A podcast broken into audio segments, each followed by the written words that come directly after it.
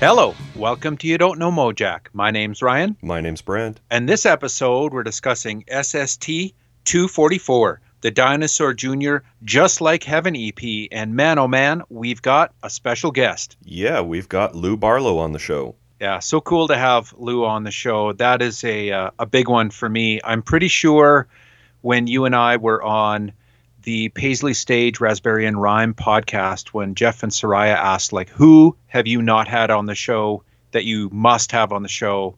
and I said Lou Barlow, and so it's it's huge to have Lou on for sure. Yeah, it's awesome. Before we do that, Brant, you were telling me before we got started that you had a public service announcement. Oh yeah, well maybe having Lou on will make up for missing a week of our show. We full disclosure, we might miss a few coming up, and it's not has nothing to do with um, you know lack of interest or anything like that. It was just we've both got some business related travel coming up. That's just uh, we're we're just gonna have to see how things shake out here. A few gaps coming up, but no biggie. Maybe some gaps. We maybe not. Oh man, cliffhanger. hmm Cliffhanger. Okay, well, keep me guessing. Before we get into this wicked EP, why don't you hit us with some spiels? Okay, I am on Ryan the like F alphabetical F of my recent digestions, Oh, well, musically speaking. frankly, I can't wait to hear more. Yeah, well, here we go. Let's fire it up. Oh, speaking of fire, Fire Merchants, self- self-titled record, 1989. Not sure where I heard of Fire Merchants. Probably on on the show somewhere on our show. Um, guitarist John Goodsall from fusion band Brand X. The dude's just a total shredder. Drummer Chester Thompson played on several Zap albums Yep, yep. uh, like Roxy and Elsewhere, One Size Fits All, Studio 10, Sleep Dirt. This is fusion with a metal edge, which is why it came out on Enigma's metal label, Medusa. It's kind of like Allan Holdsworth meets Vinnie Moore. It's cool. I guarantee you Ginn was into this. Um, there was a second album, too Fire Merchants. Do you know them, Ryan? I don't. Okay, we'll get into it. I will. Uh, a recommend of yours, Ryan, I believe? 5 8. Oh, I don't recall that. I think Is you that did. is that a recommend of mine? I'm pretty sure. I think you'll know why soon enough here. The album's Oh, called man. album's called I Learned Shut Up, 1992, Sky Records, their third album. I think they're still going. They're an Athens band. I'm, I'm assuming that's why they came up on the show. Oh yeah, man. There's too many bands. I can't remember. I yeah, know. yeah. I know, yeah. Apparently there's a documentary about them coming out called Weirdo, or it might already be out. I'm not too sure. They kind of make made me think of uh, that band Translator a little bit, or someone like that, like maybe the Brandos or something. They're just good, solid, you know, rock. They don't fit neatly into any specific subgenre. Just a good rock band with excellent songwriting, amazing vocals. There's a song on here called God Damn It Paul that should have been a hit. Oh, what label is that on? Sky Records. Sky Records. Okay, man. Oh man. I gotta I gotta remind myself of my own recommends. hmm Fastbacks. If you want to slow down, step on the gas. 2018 on their own No Threes records. I love the Fastbacks. I'm a completist. And recently, they've been going back into the archives and putting some amazing stuff out, which is just a treat for fans. This is one of the the better of their more recent releases. It's rare track, circa 85 to 90. Like the others of these, it's a gatefold with amazing photos and flyers. The music is just phenomenal. They also have a new single out, uh, Kurt and Lulu and Kim, of course, with Mike Musburger on drums. Uh, so fingers crossed for a new full length. Uh, they do a Muffs song on that single. Also, a new uh, release coming out of 1985 demos this year on Hey Suburbia Records from the Fastbacks. And we need a Fastbacks book and or documentary ASAP, please. Yeah. Hey, uh, did you check out that latest Young Fresh Fellows record? I, I can't even remember whether I mentioned that to you. Toxic Youth. No, Oh, check it. I will. Four way cross, and that's if you don't know, that's all kind of spelled together. Four way cross, no no space in between in between the words. Self titled, 1985, Motive Communications. This is their debut, cassette only, but reissued in 1988 on the label Nate Starkman and Son. Biff Sanders, Courtney Davies, Steve Gerties, and Tom Dolan. It's kind of goth post punk, comparable to early Killing Joke. Uh, Biff Sanders was the drummer and vocalist. Uh, he ran Motive Communications, a label, and uh, he went on to drum in Ethel Meatplow, who have an SST connection we'll be getting to in a few weeks. Spoiler. Teaser, I guess. Teaser spoiler. Yep. Uh, the band, with all four original members, reunited in 2016 and self released four EPs, all of which are up on their Bandcamp, and they're called Ruin, Risk, Fact, Fiction. Not sure about their, their status currently, but Four Way Cross, check them out. Here's a couple for you, Ryan. I know you, you're, fan, you're a fan of both of these bands. Flop, Whenever You're Ready. Oh, yeah. 1993 Frontier Epic, their second record. Uh, my go to is the debut, Flop, and the Fall of Mop Squeezer, which is the only one I, I really know. I was thinking about it this week, you know, because of Fastbacks, Flop, the Posies. That region has quite a history of like top tier power pop bands, and Fl- Flop is near the top for sure. Fluff, Road Rage. Oh, yeah. 1998 Honest Don's. This is their last record, or was their last. This is the band you actually got me into. Uh, and we should start by mentioning guitarist, vocalist, songwriter Otis Bartholomew, aka O, who passed away recently. Uh, I knew O growing up from seeing his photo credits in Thrasher and Transworld mainly, um, and then his pre-fluff band Olive Lawn, who I know from like some ska- uh, Thrasher skate rock comps, Volume 10 in particular. They have a standout track on there. Uh, my go to for Fluff, uh, because it's the one you dubbed for me, Ryan, on one side of a 90 minute tape, is Home Improvements. I know you know their discography way better than I do, but I was just rocking to this this week. Road Rage? Yeah. Yeah. Probably my least favorite record of theirs, but it's still really awesome. Mm-hmm. All their stuff is great, and uh, they they had um, an EP after that one. It's called the Canary Training Record. Pretty hard to get, actually, but definitely worth tracking down. But their first three records, all on, uh, actually, I think only their first two were on Headhunter. Their first two on Headhunter are just essential, essential. Yeah, unfortunately, this Road Rage one is the only one that's up for streaming. That's the only, that's the why, reason why I listen to it. Uh, Home Improvements and Man Gravy are classics. And and I would say uh, you should also check out like O had a band after called the Makeup Sex. They're worth checking out as well. Hmm, there you go. Well, rest in peace. Oh. Uh, speaking of 90s bands, Ryan, that we just loved, Forbidden Dimension have a new one. I'm going to see them this Saturday. Oh, nice. It's their ninth full length, along with probably a dozen amazing singles or more. It's called Midnight Stew. And if you're listening to this and you've never heard Calgary's Kings and Queen of horror rock, you're in for a treat. Tom Bagley is incapable of writing a bad song, I would say. He's also a super underrated guitarist, in my opinion, and probably my favorite overall visual artist of all time. Uh, if you're new to the band, I would start, for me personally, with Somebody Down There Likes Me or Widow's Walk, but every album just rules. Yeah, agreed. This one's really good too. Absolute classic Canadian garage horror rock of the highest order. And Tom can just write a song. Yeah. Like every song is so catchy. Yep. Okay, the next one is uh, a recommend of yours, actually, Ryan. Fred Schneider. Just Fred. Oh yeah, that hey, that's good, man. It is that's good. Yeah. Yeah. 1996 Reprise, his second solo album, uh, obviously the B 52's co vocalist. It's a recommend of yours and a good one. I'm kind of embarrassed that I didn't know about this. Some cool collaborators. Tim Mosher wrote some of the songs, five of them actually. And Tim plays guitar in what band, Ryan? Uh, the Didjits. Eh, Junkyard. Who? What? Oh, Junkyard. Well, no wait. Who isn't Rick Sims on that record? Is that who I'm thinking of? Rick Yeah, Sims okay, is so- on it. I'm so getting Rick- to that. Rick Sims is on there and Shadowy Man. So what's the guy in Junkyard Tim that you Mosher. ju- that you just anked me with? Tim Mosher. Is that the only band he's in? Junkyard? No, he's in other bands, but Okay. uh, Fred is backed on some songs by Six Finger Satellite. Yes. some by Shadowy Men. Yes. and some by Deadly Cupcake, which is Rick Sims, That's right.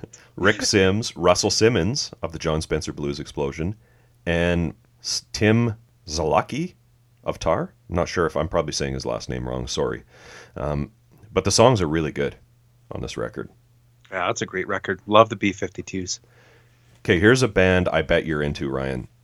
Farside, Rochambeau. Oh yeah, of course, man. That is a classic record. Big time. Rochambeau. Like for me, when I was getting into like the victory, uh, real hardcore revelation type stuff, Farside came along and gave me Southern California melodic post-hardcore vibe that I was all over. Yeah, man. Well, uh, podcast shout out to the Where It Went dudes. Yeah. Similar to that Bluebird EP, I got into this after their episode on the album. Great interview with vocalist Popeye Vogelsang and Jeff Codhill, who did the art album art for this, but was also in the band Game Face. Mhm. This album is great. Definitely has an early 90s sound and feel, melodic, positive force vibes. It's got the breakdowns, but there's an acoustic guitar. And, you know, it's new windy. It's really good. Um, they've already done the second album, Rigged, on their show, so I, I'm definitely going to check that out. And as they say on their show, I'll send a bit at bow out to Greg, Javier, and Jason. there is a SST connection with that band Farside as well because if you check out their 1995 EP, self-titled EP, but the CD version, they do a cover of Hardly Getting Over It. Oh, Yeah, man. That's check cool. it out. Well, Check I will because I I just love this record. Yeah, this they're week. all good. It took so long for their final record to come out. I remember back in the day, again, before the internet, because uh, between Rigged and their last album, The Monroe Doctrine, it took so long. I remember asking at the record store, like every time I went in, is the new Farside out? Is the new Farside out? For like three years, because all the zines kept on talking about how it was going to come out, and then it just didn't forever. But it finally did. Okay, last Ryan in my 10 recent digestions for the letter F. The Fall, Grotesque, After the Gramme. Ooh. Uh, 1980. So I bought this magazine, Ryan. Oh, oh, record collector. Yeah, it's record. It's one of these like twenty dollar magazine that magazines that like does the whole discography and you know has little articles on each album. Yeah, in geez, order. Even the even the back cover is all the fall as yeah. well. Oh, it does all the singles. It does reviews of all the books on the fall. It's got interviews with, you know, some of the band members. You kind of balk at the price of some of these. You know, they're twenty, usually minimum twenty bucks, but it's kind of like buying a book. Treasure trove of info too, right? Yeah. So I'm I'm I'm gonna listen to every fall record, and I'm on I'm on grotesque. At least the studio ones, anyways, not the live ones. Yeah, there's so many live ones. Yeah, yeah. So I'm I'm kind of reading about each one and then and then listening to that album, you know, three times or so. Yeah, yeah. And what do you think of Grotesque? It's pretty good, eh? It's pretty good. Yeah. Um, kind of. I, I so I knew Witch Trials, Live at the Witch Trials. I, I already kind of knew that one. I had never heard Dragnet before. That one's good. It's pretty dark. The magazine also puts like a, a, a lot of focus on their singles, which correct me if I'm wrong, was kind of a big part of their legend and part a big part of like that prolific output of the fall was their singles. oh yeah. They would and they'd spin off, you know, a seven inch and a twelve inch, especially in the eighties, like a seven inch and a twelve inch version of each of their singles, and every album would have like four four singles. I I mean I really like the early I like all fall. I think what I said last time when you asked me what are what are the what's my favorite fall record or whatever, I think I said it's the one that I have on at any given time. But I really I really like their early 80s output probably and then their their their final few albums actually are the ones that I'm into the most recently. Their first ones are good, like uh, Live at the Witch Trials, Dragnet, and then uh, Grotesque. Um, they're good, but the uh, the early '80s ones are the ones that really hook me in. You know. Yeah. Well, case in point regarding the singles, the the single that's kind of tacked on to this album um, you know, is like a bonus track or whatever, how they'll do singles from that era, tack it onto the album, Yeah. is Totally Wired, which is actually their most streamed song. Wow. So obviously, you know, it's one of their bigger songs. Uh, this record's cool. Um, even the the songs with kazoo are pretty good. Yeah, my favorite. I can't wait for you to get to uh, some of the the '80s stuff like uh, "Perverted by Language," "Wonderful and Frightening World." My favorite song by The Fall is called "Lay of the Land" and "Man Oh Man." That's that's such a wicked song, and the video is insane. Okay, well, I'll watch for it. "Lay of the Land." That's it, Ryan. That's all I have. What do you have? Cool, man. I have only got one band to talk about, just one, not ten. Okay. but I have to turn you on to this band because I am obsessed with them for like the last few months. I actually sent you one of their videos not too long ago, but I haven't stopped being obsessed. So I have to spiel about this band called Number Girl from Japan. Do you know that band? Do you remember when I sent you that? Vaguely. Yeah. Vaguely. Okay. They're from, I think it's pronounced Fukuoka, Japan. Fukuoka. I think it's They've- Fukushima, but go on. No, it's not. It's not. I'm pretty sure it's Fuku- Fukuoka. Um, they formed in the mid 90s, and I just love them. And I want to tell you why you need to check them out. They were formed in 95. Um, they're four members, and I'm going to talk more about them in a minute here. Um, and I'm going to butcher names all throughout this spiel, okay? So, Shitoku Makai is vocalist and guitarist. Kentaro Nakao on bass. Ahito Enazawa on drums, and Hisako Tabuchi on guitar. Often described as sounding like the Pixies or Sonic Youth or Husker Du. Not wrong, okay? It's not wrong, and especially on their first album. Their first album, it was uh, independently released to start. 1997. It's called School Girl Bye Bye definitely has that mid 90s heavily influenced by Pixies, Sonic Youth, Husker Du sound. It's jangly indie rock. It's a great record, but they were really just getting started. It's actually a pretty subdued record when you when when you listen to their later ones compared to this first one. Their hit, if you can call it that, is called Omoide in My Head. And uh, there's another track on there that I love called Mini Grammar. Some songs could maybe even be uh, compared to maybe like the wedding present or something. It's just really great, jangly indie rock from the mid 90s. The highlight for me, and it's kind of foreshadowing their later albums that I really want to turn you on to, is uh, Shitoku's Tele. He plays it clean and really noisy and jangly, and it just gets more insane as the records go on. Um, they followed up that record with 1999's Schoolgirl Distortional Addict. This was their first one for a major on uh, Parlophone. Better production and playing comes through. It is a huge leap forward from their first record, although it still is very firmly in that indie rock genre, um, but it's getting noisier while staying melodic.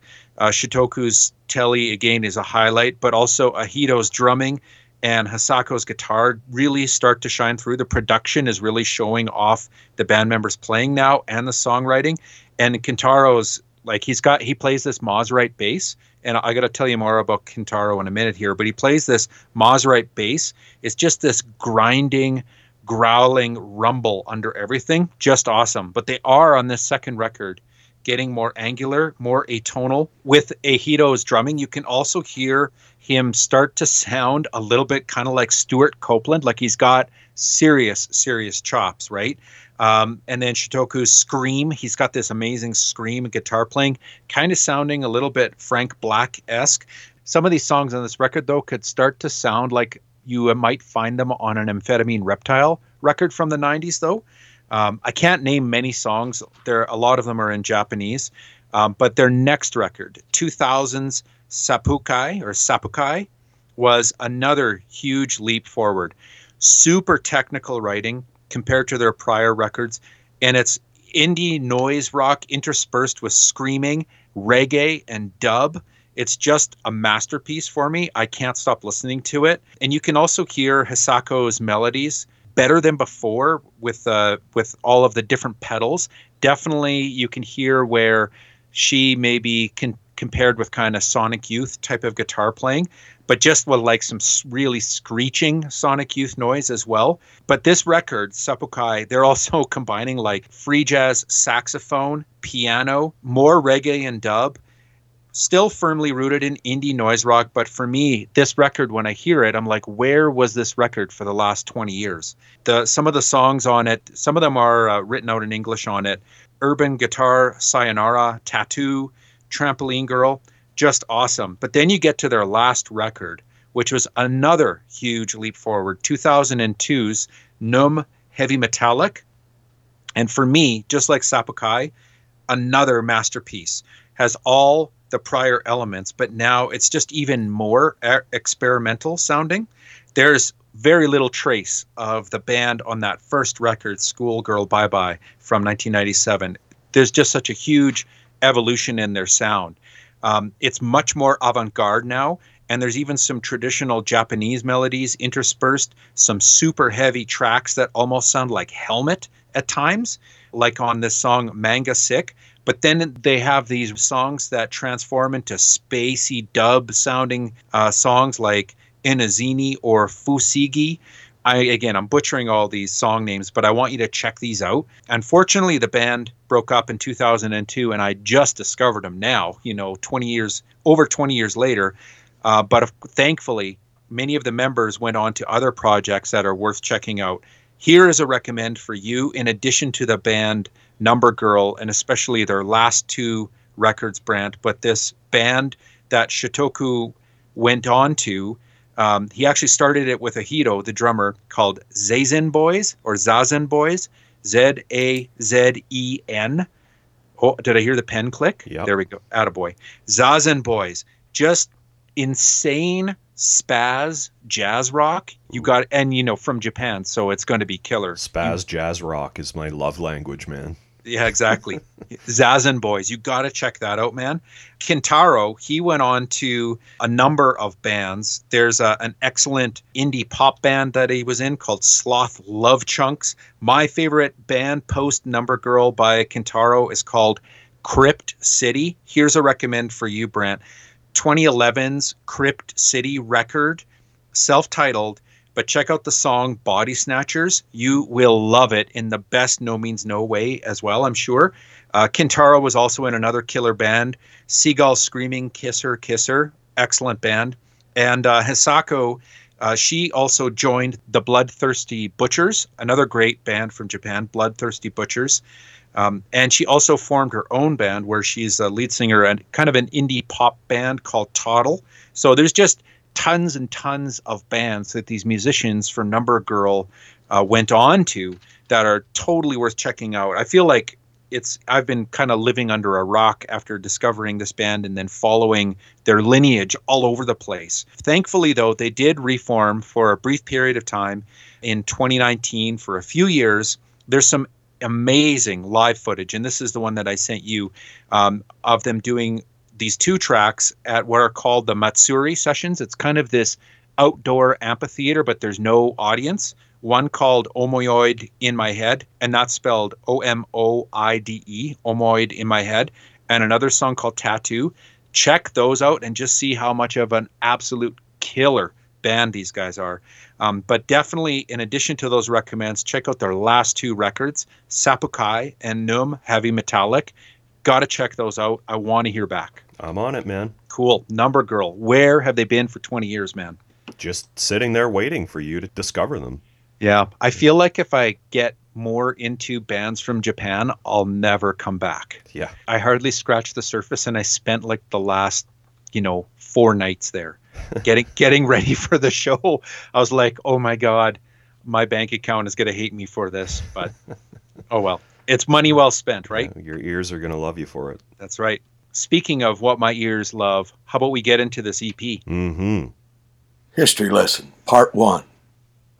All right, Brant. Finally, finally, we've got someone from Dinosaur Jr. on the show. We have had Dinosaur Jr. on the show a few times now. We had them first on episode 130, the You're Living All Over Me LP, where we did a deep dive into the band's history. So people should go and check that out and get primed for this episode. We also, on uh, episode 152, the Little Fury Things EP, we had Maura Jasper on, which was awesome. Um, and we'll talk more about Maura later on in the episode here because she did the artwork and the video for this uh, EP.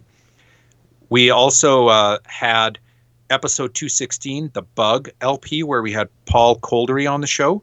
And then most recently, episode 220, the Freak Scene EP, where we had Philip Reichenheim on the show, which was a killer interview. This is episode 244. And don't worry, if you love this EP as much as I do, you're going to listen to this all over again and a bunch of those other songs on the Fossils LP, uh, the Comp LP, uh, 275. So we're going to be back on these tracks in another 30 or so episodes. To kick us off, we've got Lou on the show, bass player, vocalist for the band. And then, of course, all our, all our listeners will know that uh, together with Lou in Dinosaur Jr. at this time was Murph and J Mascis. Mm-hmm. Their third single for SST, Ryan, like you mentioned, which is odd for the for the label. They weren't really big on singles. They seemed to prefer three inch CDs, as we've noted, uh, or 12 inch EPs. Uh, this, of course, was released in every format under the sun, but also on 7 inch, which is, is odd. Yeah, they went full merch on this one. You can get it on 7 inch in many colors, a maxi single, a CD EP with two extra tracks, 3 inch CD, 10 inch on many colors, including marble. You can also get it as a cassingle a 12 inch with a spray painted cover. I couldn't find out much about that one. It looks like I don't know if you found out anything about that one. I, it looks like I assume those are just test pressings or something, or promo, yeah. promos, radio station promos or something. Yeah, yeah. And then uh, the the uh, the only version that I have as like a standalone SST version, I have the 12 inch with the uh, the etched B side, which we'll have to talk about later as well. Yeah, Rhino also did a record store day seven inch I don't know when, probably in the last five to 10 years, with Dinosaur Jr.'s version on one side and the Cure side on the other. Oh, yeah. One of those splits. Yeah. It's also it was also re-released in that numero box set Visitors, which we'll uh, we'll reference later on as well. Yeah, and it came out in Germany on normal, on 12 inch and 7 inch, and in the UK on Blast First on 12 inch, 7 inch, 10 inch, and I think that's the CD version, the Blast First version with the the two extra tracks. The two extra tracks. Okay. I, I don't think it's on any of the SST versions. Oh, okay. With, with the bonus tracks. There you are, being a purist again. Whilst I'm just sparing us getting corrected online. Ryan, we've kind of already covered, you know, the the history, I guess, of of Dinosaur Jr. during this era, on uh, especially on the Bug episode. So why don't we kick it over to Lou and then we'll chat some more after that. All right, we're joined on the podcast today by Lou Barlow. Lou, thanks for being on the show. No worries. Okay, so yeah. Let's start at the start, Lou. You were born in Dayton, Ohio. You lived for a while in Jackson, Michigan, and at some point you moved to Westfield. Yep. That's where you went to high school in Westfield? Yeah, it is. Geographically, how does Westfield relate to Amherst? It's it's about 25 miles southwest. Were you and Scott Helland the only punk rockers in your high school? Uh, just about. Yeah. Yeah, there was. I mean, uh, his brother was kind of a punk rocker, Scott's, but he was also kind of a metal guy too. They ended up becoming. They ended up forming a speed metal band after Scott Helland left Deep Wound. Um, they were great. They were they actually were a punk band called Outpatients. Right. Scott yeah. brother, and they were great. They were they were the best best band. And before that, uh, uh, they were a Motorhead cover band. Scott was not in that band, but there was a first show I ever saw. The cafeteria of our high school was a Motorhead cover band with Scott Helland's brother. It was amazing. Well, I mean, if you want to play in a punk band, that's a good primer, right? It's a good. It's a really good place to start. Yeah. And you you started playing guitar first. That was your first instrument. Yeah, I started playing guitar when I lived in Michigan. When I was a kid, I sort of had forced lessons, you know, at the age of seven or so, and then uh, I kind of I took to it after a few years. I had a really good teacher in uh, middle school. I had, I had I was able to ha- have have a music class instead of go to gym, and this wonderful teacher taught this entire. There's probably like seven of us, and he taught us all how to play Stairway to Heaven when we were like 11. It was amazing. This was in school. All, Yeah, Yeah. it was amazing because he, I mean, he had us all do it. I mean, he we learned "Dust in the Wind" and "Stairway to Heaven" like real super, very very slow, so we could get our little fingers around it. But it pretty much uh, that's when that's when it got fun for me. The guitar got really fun. I'm picturing like you know nylon string classical guitars though. Totally. Yeah. Yep. You, there's no way we could. so it'd be really hard to do the steel string, and our little fingers would just get shredded. But uh, no, it was really cool. The teacher was like really, really inclusive and really encouraged everyone to play, and that was a real that really uh, that really set me in. That that really put me on the right path. I think. Mm-hmm. So you were probably like a classic rock kid at that point. Not really. No? I had a, I had no interest in Led Zeppelin or anything like that. I liked pop radio, and I was starting to like the Beatles because he taught he taught us how to play "Girl" by the Beatles. That's then I got really interested in that, so I I got into the Beatles. But Okay. that was Okay, so by the time you get into high school or get into punk rock, who introduced you to punk rock, or how did you get into it? Uh, I kind of stumbled upon it. I moved to Mich- I moved from Michigan to Massachusetts when I was 12, and uh, I was I just loved radio, so I would just go up and down the dial looking for things, and I I found college radio on the left of the dial. I heard I heard uh, Holiday in Cambodia by the Dead Kennedys, and I was just absolutely floored by that. And then because of where we are where where I live, like sort of geographically, there's tons of colleges, so there was tons of college radio, and I so I heard I heard a lot of stuff really early on. Like I heard Joy Division when they were still kind of a current band, and I heard The Cure and a lot of post punk, a lot of new wave, a lot of really cool, really funny local kind of bar band punk, uh, and I found out about shows that way, so I was able to yeah, I don't know. It was just college radio, all about college radio. And we had a, you know, we had a local record store. We there was one record store in Northampton, which is kind of in between Amherst and Westfield, that sold that sold great records. You know, sold really cool indie records and imports. So Did bands come to Westfield? no, they didn't go to Westfield. They did go to Northampton. There was a and Amherst actually. There was a. I didn't see. that was actually underage. I couldn't go. To But uh, there was. Uh, there wasn't the first show I real the first big show I went to. It's not big, but it was a local. It was a Sunday matinee at a local porn theater, and there was four or five local punk bands, and like one that sounded like the Clash, one that sounded like the B52s, and one that was actually kind of a proto hardcore band. Hmm. And this would have been in 1981 or so, and I uh, that was amazing. Do you remember the bands, the names? Yeah, yeah. Se- the Section Eight, who were they were actually a spin-off band from this band called the Vandals that were from Westfield, but they, they the Vandals turned into uh, Section Eight, and there was a band called Pajama Slave Dancers and a band called The Stupids, Yep. and they were they were great. D U H Stupids, they were great. And uh, that's like the proto hardcore band. Yeah, Yeah. they were crazy. They almost it was almost it's almost a bit like the Plasmatics, Hmm. but even but but cruder. You know, because Plasmatics were actually making they were making the rounds at that point on TV, and so you could they were kind of exciting, but they were I would say they were metalish. But uh, this band, the Stupids, were definitely more uh, more of like a real grinding power chord band and Yeah. much faster. And they also had a member of the of the Vandals. The it was in that band. So anyway, it was all kind of these bands that had splintered off this one band called the Vandals. Right. Local. Okay. Uh, was Deep Wound your first band? Yeah. Yep.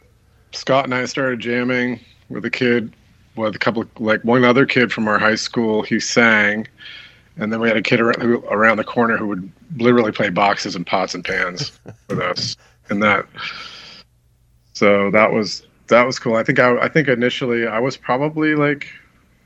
14 late late in my late 14 scott was probably 13 and then uh we found jay when i was 15 scott was 14 mm-hmm.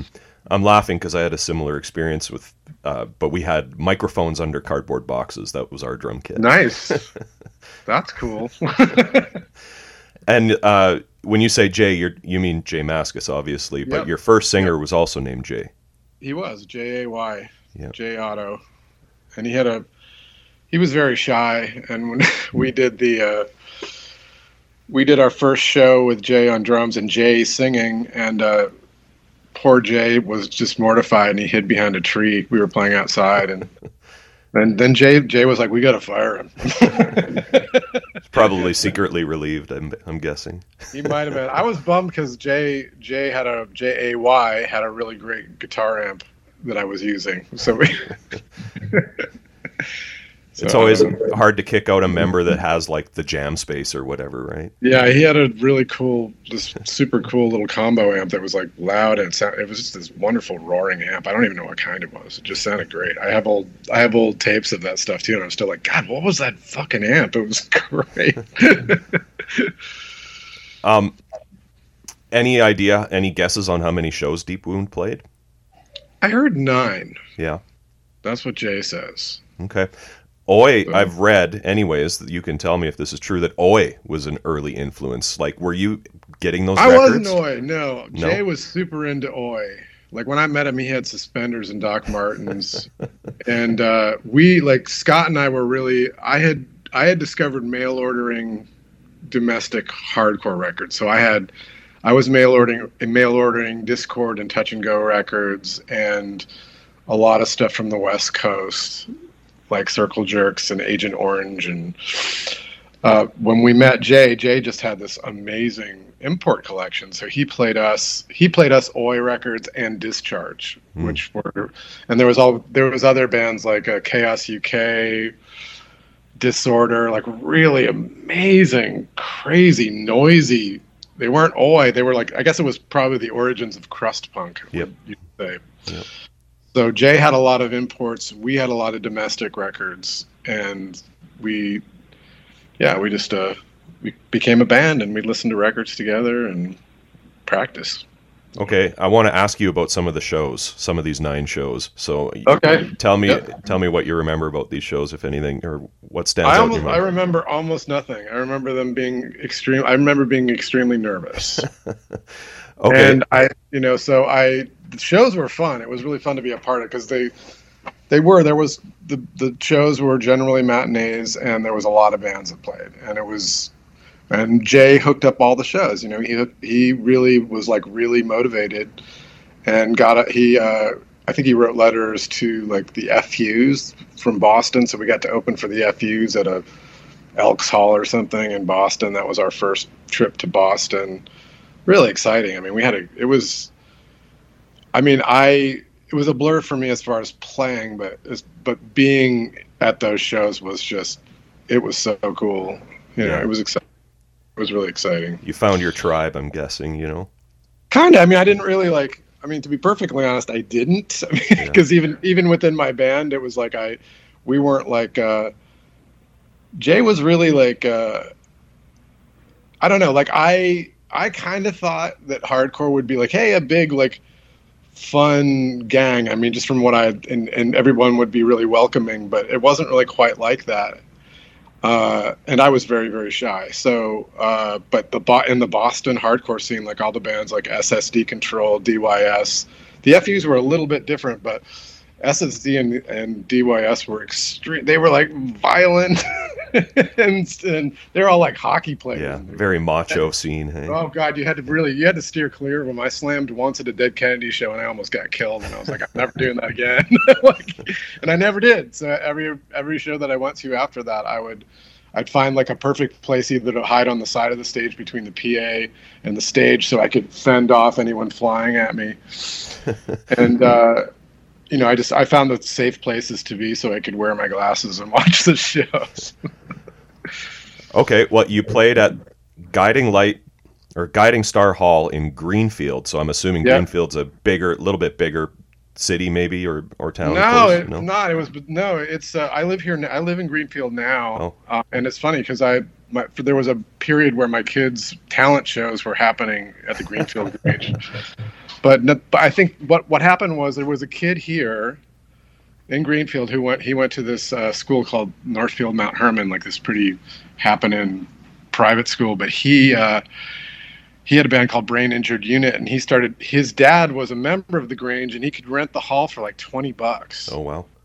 And that guy, he actually, so he started renting the hall for the 20, 20 bucks and setting up these incredible shows like with local bands, but then also like super amazing national acts like FU's, Big Boys, and they and Crucifix from S- San Francisco came through, and Vatican Commandos, and Wow.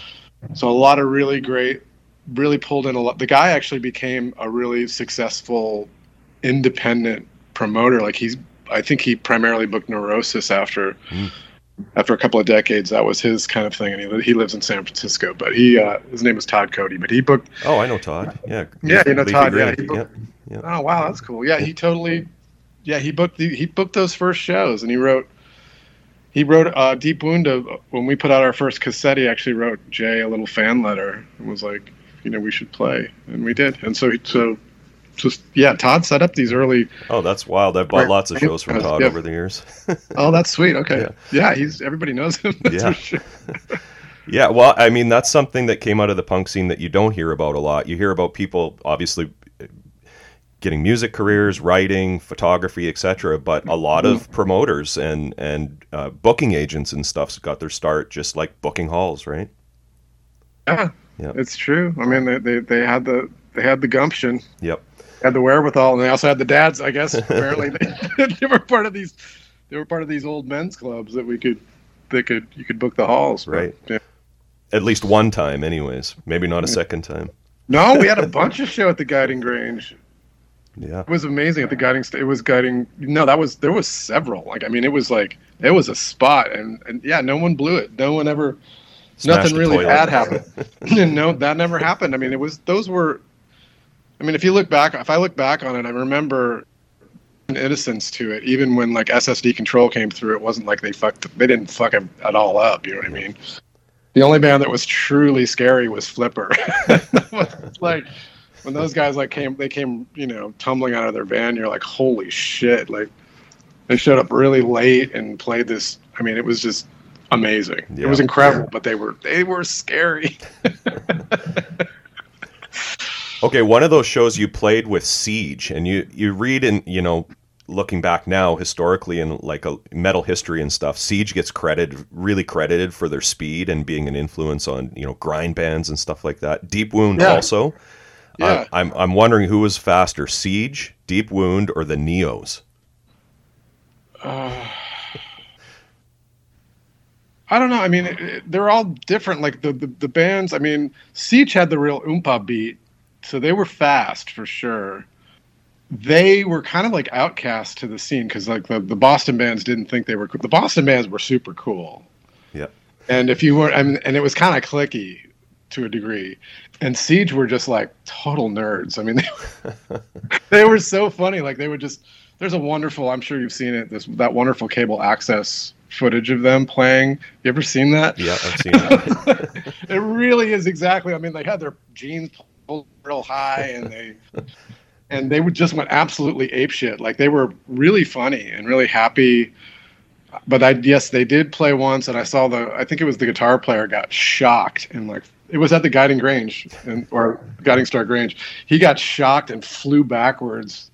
Like he, it was, it was wild. They were great. Yeah. And we did actually like in uh, people in Western Mass really embraced Siege. Like we were definitely like there was a lot of kids here who were like all about Siege. And then when they got really big, yeah, later later on I was really I was like, wow, Siege. I was like when they actually became kind of a thing. And then when I went back and actually listened to their stuff, I'm, I think that record the recording of that tape they did is fantastic. It's like really powerful.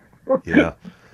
So Yeah, another recording from that era that sounds really good is like that Last Rites single. So let's talk about Oh, that yeah. for a little bit. Was there something about that song Chunks that was there a was- reason you picked that song? I would Jay, I mean Jay picked it, and I would say that it was probably because it was very Oi influenced. Mhm. You know, Yeah. Jay really liked that. He really liked. There was what was the, there was a band in DC called Iron Cross that were kind of similar. That like bands that kind of went for this Oi, the Oi feel. Uh, Iron Cross being one, and then Last Rites for that one single that they did. Yeah. Um, but that was that was kind of Jay's deal. I mean, I, I you know I never Oi was fun, but I never I actually never bought the records. and I was I got really into I was just I was really into very very fast bands. Like I that's just what I was into. Yeah. Well, I mean, when you listen to that Deep Wound record, like Lose Anxiety song, for example, Jay's pretty much playing blast beats in that song. Yeah, he's he had a he had a really unique. We kind of got. It's funny when we first started, we were a little slower and kind of this really cool gallop. We were like, we had a real cool gallop, but there was this this uh, imperative to become faster and faster. And uh, but Jay never. He, I think Jay really felt very strongly that doing the oompa beat was cheating. So he had he had a really uh, idiosyncratic way of riding the hi hat and playing the snare.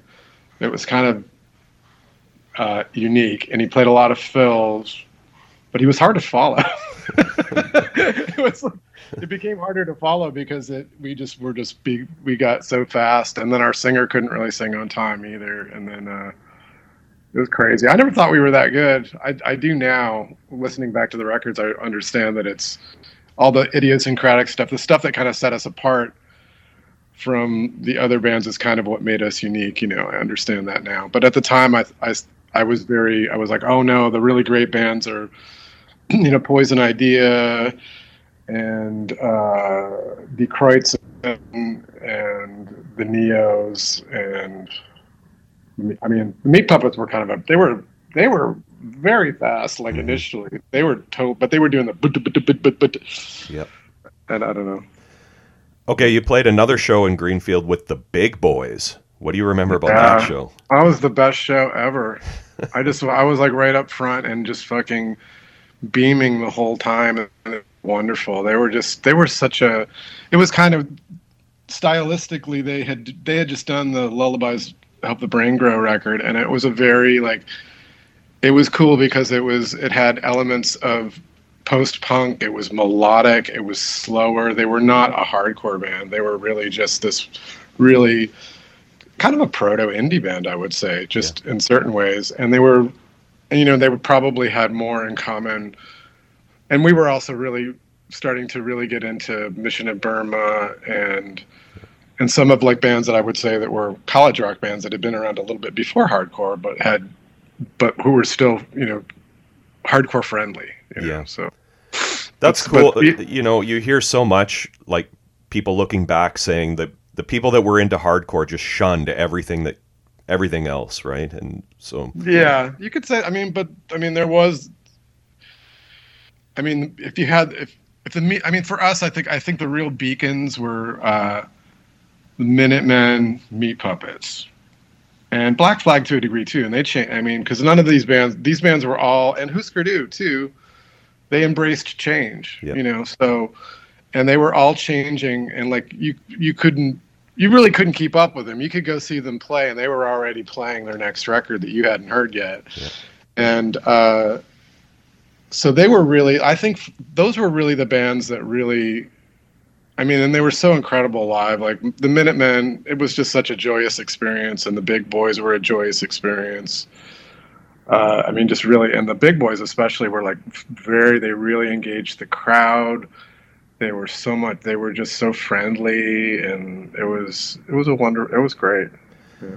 Okay. Also on that show was Pajama Slave Dancers, who you mentioned. They were a local band. Tell me about oh, them. Yeah. What, oh, they were. Uh, well, they.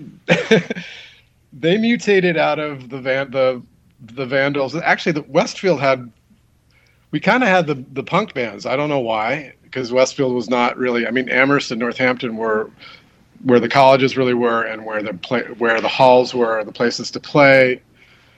But uh, Westfield turned out that we had this one band, the Vandals, and a band called the Selected Few, and they became junior hostesses, and then junior hostesses became the junior hostesses in Section Eight, or became Eighth Route. Eight, Section Eight became Eighth Route Army, and then when Eighth Route Army dissolved, junior hostesses and Eighth Route Army came together and developed and became the Pajama Slave Dancers, who were just this extremely funny local punk band. And they, I mean, they weren't hardcore.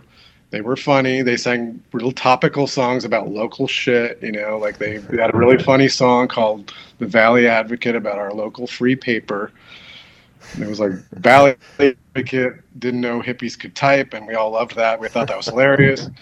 And they would just they went crazy when they played shows. They just went absolutely crazy. And I remember getting drop kicked in the chest by Steve, the guitar player, and and they could also play, and they were they were fun. They were a bit older than the hard, like us hardcore kids, and they weren't hardcore, and they all got drunk. they were they're all like hammered whenever they played, so they were just having a great time. They were just having a really good time, and we were. And that was at a point when all of all us kids were pretty serious, was were, were ultra serious, and they were not, and it was great. and they were really they were really fun. They they did a they were, yeah. Everyone has great. We all had great memories of that band, and they were, you know, and I still know those guys. So Okay, you played another one in Greenfield. You mentioned Crucifix, SSD, DYS, who seem to be around quite a bit.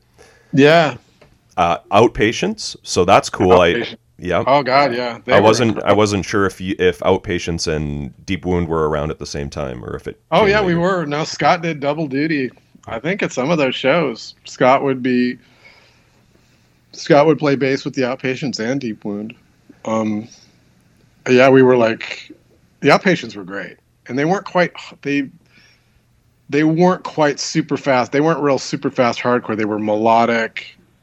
Like I said, they came they came out of like being a Motorhead cover band, so they they had the chops they had and they were really they were awesome. They were they were they were kind of the best they were kind of the best band at a lot of those shows even with like ssd and dy i loved dy dys they were they were fantastic. They they just were totally ape shit when they played.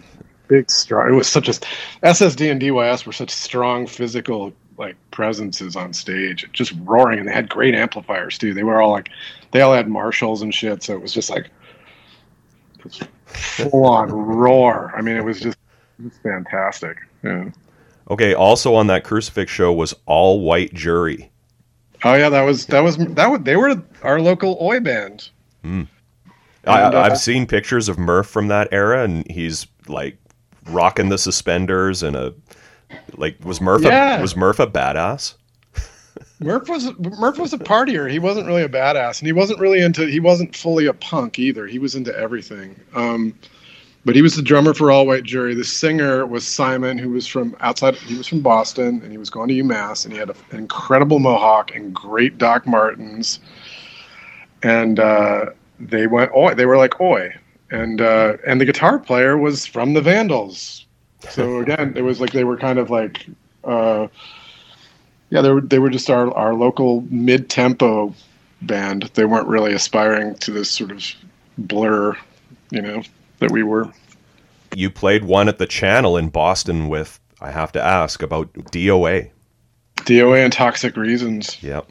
That was really that was a big that was a really big deal. Um, I didn't we didn't meet them. Toxic Reasons are actually from Dayton, where I'm from, where I was born. But uh, yeah, the DOA and Toxic Reasons were on their national tour, and we opened for them at the Channel. I don't remember much about the show, to be perfectly honest. I like I said, those I was so nervous when we played. but we made it. We made it out there and out there and back, you know. So Okay, I want to ask you about some of this bands on this poster I saw for a Rock Against Racism, which is so like classic 80s hardcore. This was in Northampton. There was some bands on there I've never heard of, like No More Silence. I don't know if we played that show. Hmm. That might not have happened because there's even there's flyers that are floating around a bus opening for the Circle Jerks, and that never happened. Oh, it didn't happen. Yeah. I don't think we played. I don't think we played the Rock Against Racism. I could be wrong, and I don't because I don't that. Well, I don't. That name doesn't ring a bell to me either. What else? What other bands were on the bill? Um, Black Xmas. Oh, Black. Oh yeah, I knew that. They're from East. yeah, Black Christmas. They were. yeah, there was there was some really funny. Uh, there were a couple bands from the East Hampton area, that, and they, the kids were young. They were like really young. They could barely play. They were awesome. It was really fun, fun, funny, and yeah, Uh, there was a band called Abuse. yeah, yep.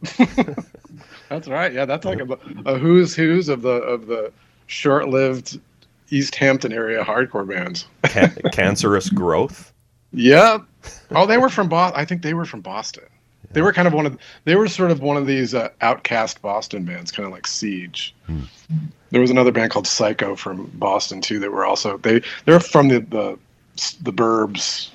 I think. I mean, they all were from some suburb of Boston, but Yeah. I think that they would just weren't they weren't they weren't in the scene. They weren't in the XClaim scene. The the straight edge. I like the I like this name too. Public disturbance.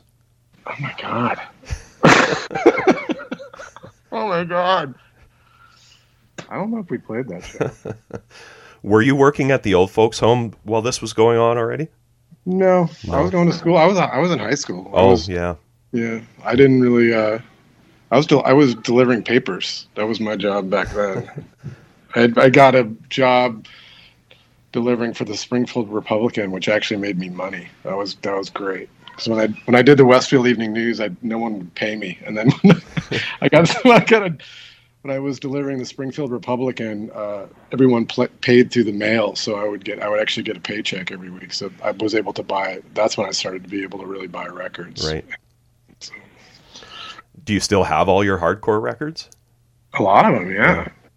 Yeah, I didn't. I the only one I ever I think one of the only ones I sold was a Rosemary's Baby seven inch, which was stupid because those things are really expensive. I didn't. I never. I never fully understood the importance of the, the misfits, to be honest. So I, I, I missed out on that. Mm-hmm. Uh, is there any truth to this session you did, like a recording session or whatever, with Gerard Cosloy on vocals towards the end of Deep Wound? Do you remember anything about that? No, I mean we. He became our manager. He was going to be our manager, and we did do one last studio session at Downtown Sounds. Downtown Sounds had a, a little studio in the in the basement, and it had one of those awesome.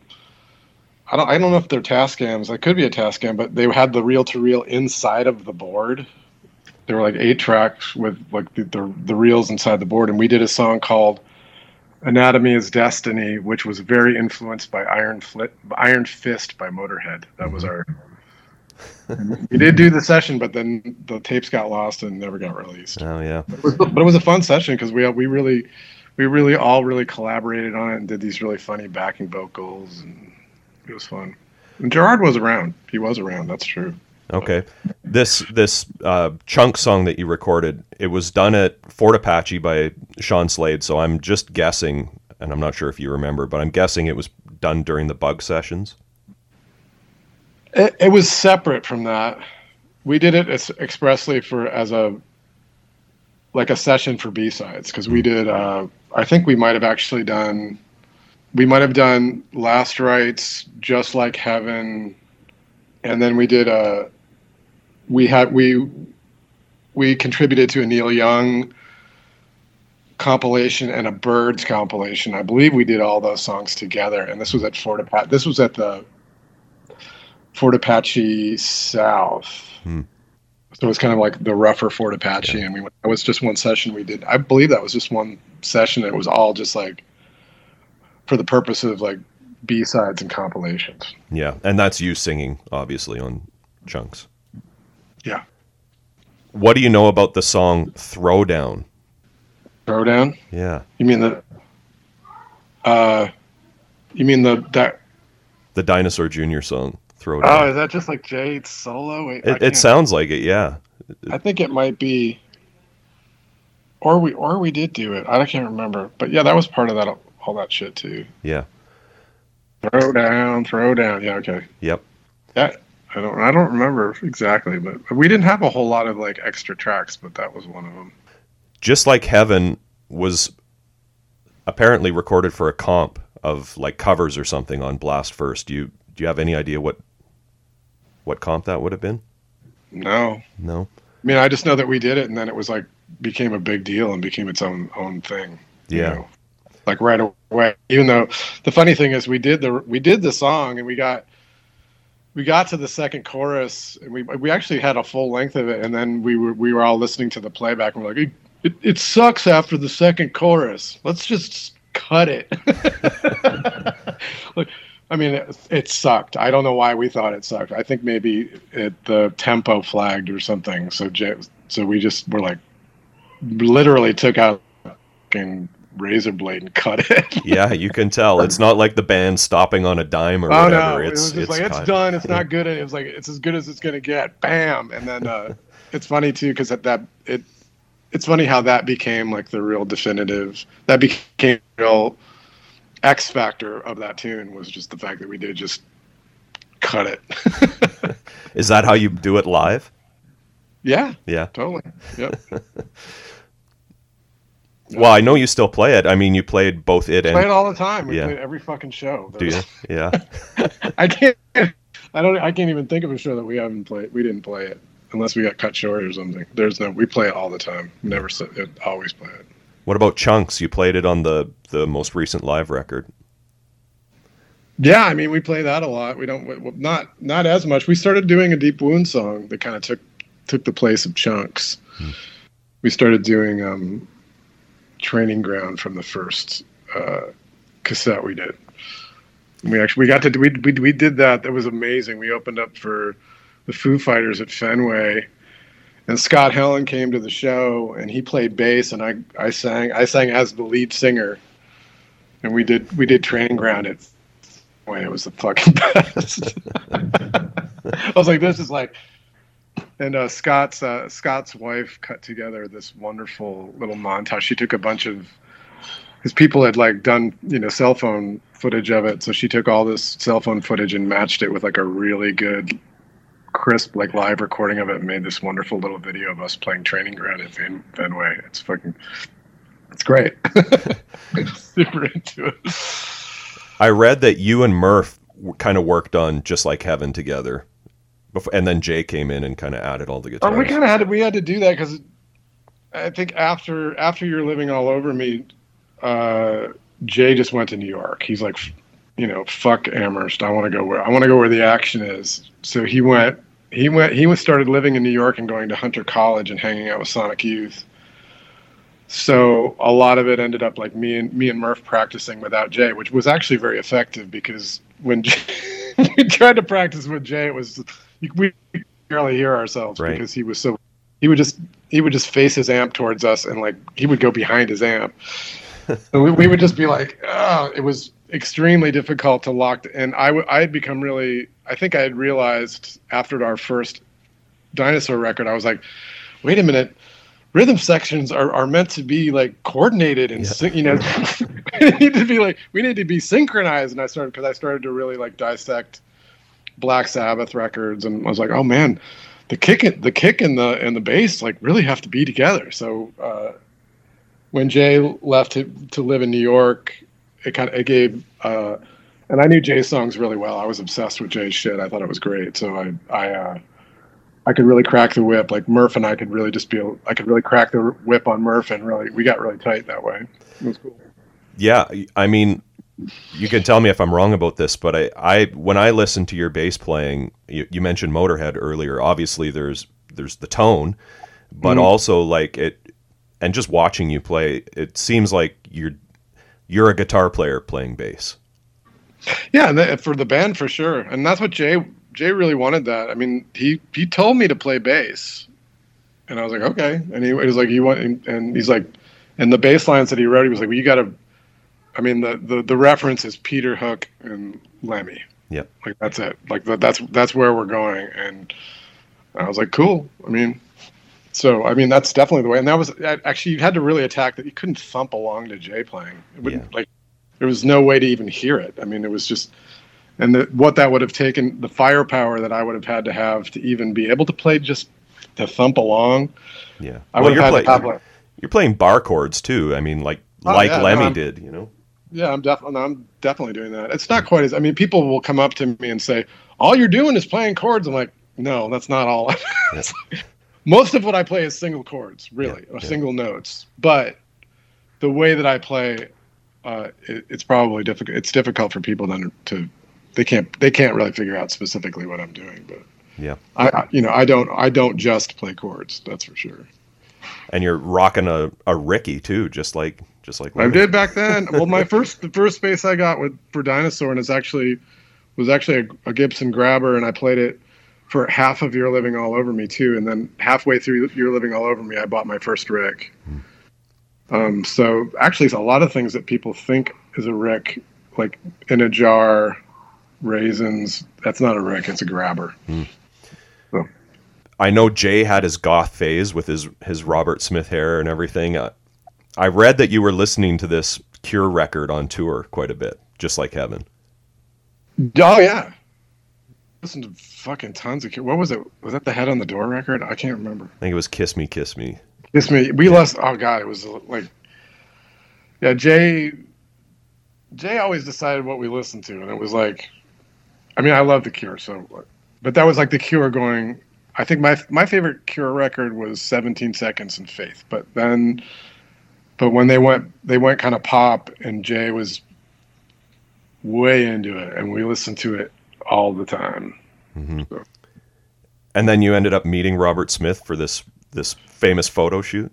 We did because we because the the cover of the the cover of Just Like Heaven like hit the, the UK indie charts, and so whatever fucking magazine at, at Sounds, NME, Melody Maker, I can't remember which one.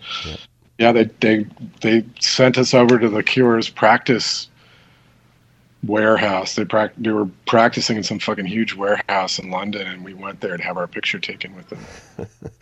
we watched them rehearse, and then we played a show with them. Then we played like a festival, like in Belgium or some shit with them. Yeah.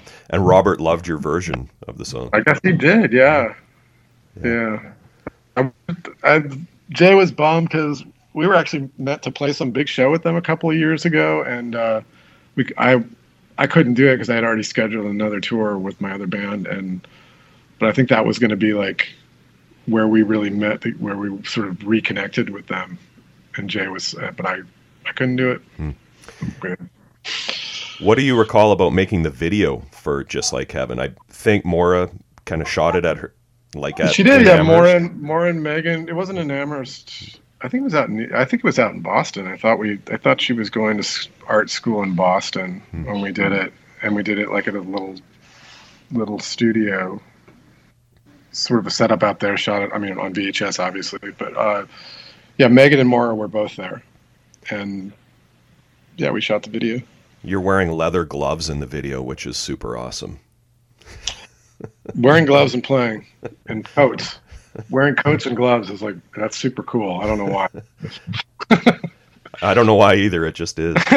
yes, it's cool. I remember when the when uh, my Bloody Valentine first came out too. They did something where they're all wearing coats. So it's like God damn. And even Oasis, like years later, it was like I think the very first the video for Supersonic by Oasis is them in fucking coats. I'm like, it's still great. Still looks great. Okay, I want to ask you about some of the stuff you're doing now. You mentioned to me last week that you were in the studio. Is that stuff you can talk about? It is. It. I'm. I'm assuming it's for Folk Implosion. Yeah, that was actually just sort of a one-off. We uh, there's a compilation of kind of kids era, the you know kids soundtrack era material that John and I had recorded that is being released as a compilation on Domino Records, and Domino thought it would be a good idea if to get us into a studio with an actual band and sort of capture four or five songs and make it like a promo thing for whenever they whenever they decide to put out this compilation. So we had we had two days at Mitch Easter's studio, the Fidelitorium in Kernersville, North Carolina. John lives in Durham, so I was down there anyway. But we went to Mitch Easter's studio and like I don't know, popped out of five full band versions of some old folk implosion songs. It was Wow. cool. It was cool. And Dinosaur Jr. has a tour coming up with Clutch and Red Fang. That's going to be a cool tour. I said Red Fang to Jay the other day. He's like, I don't think they're doing it. I'm like, ah, god damn. I that that I'm excited. I don't. I have no. I didn't even. I don't know anything about Clutch at all. I didn't. I mean, maybe I shouldn't say that. But I don't know. I just don't know Clutch. I've never. I don't know if I've ever heard of them or heard them. But we're playing huge places, and Red Fang I really dig. I'm really into Red Fang. hmm We played. We played a show with them a couple of years ago, and they were fantastic. So. Well, I have to say, um, we've talked about this on our show before, but ever since you know the band got back together, the reunion reunion albums just keep getting better and better. And I think like "Sweep It into Space" is like as good as anything you've ever done. And "Garden," I think, might be one of the best songs that you've personally ever written. It might be the best Lou Bar- Oh. Barlow song ever. Awesome. Thanks. Thanks. I'm really hoping there's going to be another Dinosaur Jr. record. Uh, I don't know, Jay. I asked Jay a couple of weeks ago. I was like, "So what's going on? Are you doing a solo record?" He's like, "It'll come out next year." So Okay. I don't. I don't know. I mean, I was kind of. I was usually. Yeah, I don't know. I was sort of thinking we should just make another one now, but I don't know. But that's. I think it's up. I think Jay's definitely. He's settling into a more relaxed uh, work cycle these days. Yeah. So. Okay. Will there be a, a Sebadoh follow up to Act Surprised? I don't think so. I don't know. Maybe. Yeah. I can't. I can't. I can't even think about. It. we last thing we did, we did act surprised, and then you know the whole the pandemic hit like halfway through that tour cycle. Kind of it kind of just put a pin in that, and uh, and they we got the drummers in Florida now, and Jason's in Brooklyn, and I'm up here, and I don't know how the fuck we do that. Yeah. Tell everybody about your podcast, Wrong Raw Impressions. Wrong impression. Wrong. raw impression. Uh, yeah, it's, it's uh, I don't know. I'm, my wife, when we we met ten years ago, and she was like, "We need to do a podcast." And I'm like, "Oh my god!" I'm like, "I can't do a podcast. That's too much work." And and it, I was right because it's a ton. I mean, because I we're making one, and I like I've every pretty much every episode like i'm making i make every, i make all the in the interstitial stuff and the songs i make them all on cassette four track like the announcements the narr i mean narration all this stuff i i, I incorporate four track and really try to i craft it more like a like a, a radio show and uh so i base it off of my wife and i just shoot the shit and then i i craft it into these little episodes and it's really fun and we're we were kind of in the middle of doing a little series on Deep Wound, which is pretty fun. I'm playing. I played songs I've never played and sang on acoustic for the for the. And my wife is like, she usually kind of. I've said this many times, but she kind of glazes over when I talk about the old hardcore days. 'Cause pretty much only old hardcore guys are as amused by old hardcore as we are. Really, I mean, like you, Yeah. me, like, like it's endlessly fascinating to talk about these shows, but my wife though i think uh, because i started to really tell her about the the band in a really personal way and she got kind of hooked on it and so we've got a but we got one more episode we've definitely got another deep wound episode in us which we may do tomorrow Well, I think it's a peek into the the mind of teenage Lou Barlow. I think uh, that's what I found that she she probably liked about it from listening to it. yeah i guess I, I mean for me too i didn't i think i a lot a lot of times i like to think about my high school years i'm like i don't know it was a blur i hated it and then i'm like oh no i had this whole secret life of being in this hardcore band that nobody knew i mean nobody nobody in my school i'm like knew that i was in a band and you know you would just always hear kids like guys like yeah man we're jamming i you know we figured out this van halen song and bragging about their guitar playing and shit and i was like wow i'm actually like going to boston and playing the fucking channel and shit i mean i and i didn't tell anybody They wouldn't have understood that world anyways, right? no, and I didn't talk to anybody anyway. It was just me. Scott was my friend, my one one friend, and Yeah. we had lunch together, and we were in on it together. But uh, we didn't talk to anybody about it. And people can go to the Barlow Family General Store to pick up Yeah, some pick up some handwritten lyrics, maybe. They can totally do that. I'll fucking handwrite a deep wound song if you want, and then uh, we have a, we started this thing called a Substack, which is kind of like a subscription thing. If you want to like, it's I, we do a lot of like free updates and stuff, but then there's there's if you subscribe to it, it's like five five bucks a month, and um, you can get new tunes and Oh wow, where do pe- where can people find that? It's called Barlow Family General Substack. Ah. We have the Barlow Family General store, and then we have the Barlow Family General Substack, and there's links to all this stuff in our Raw Impressions uh, podcast. You know, little description that will have the have the links to these these things that we're doing. But yeah, we're just we're just mess we're just like trying to figure out a way where I I mean because I'm just not working as much as I, I have so and none none of this stuff is like I mean this stuff is all just beginning and Yeah. but you know but it's fun. Right on, Lou. Thanks so much for taking the time to talk to me today. I really appreciate it. No worries. No worries. Thanks for calling. All right.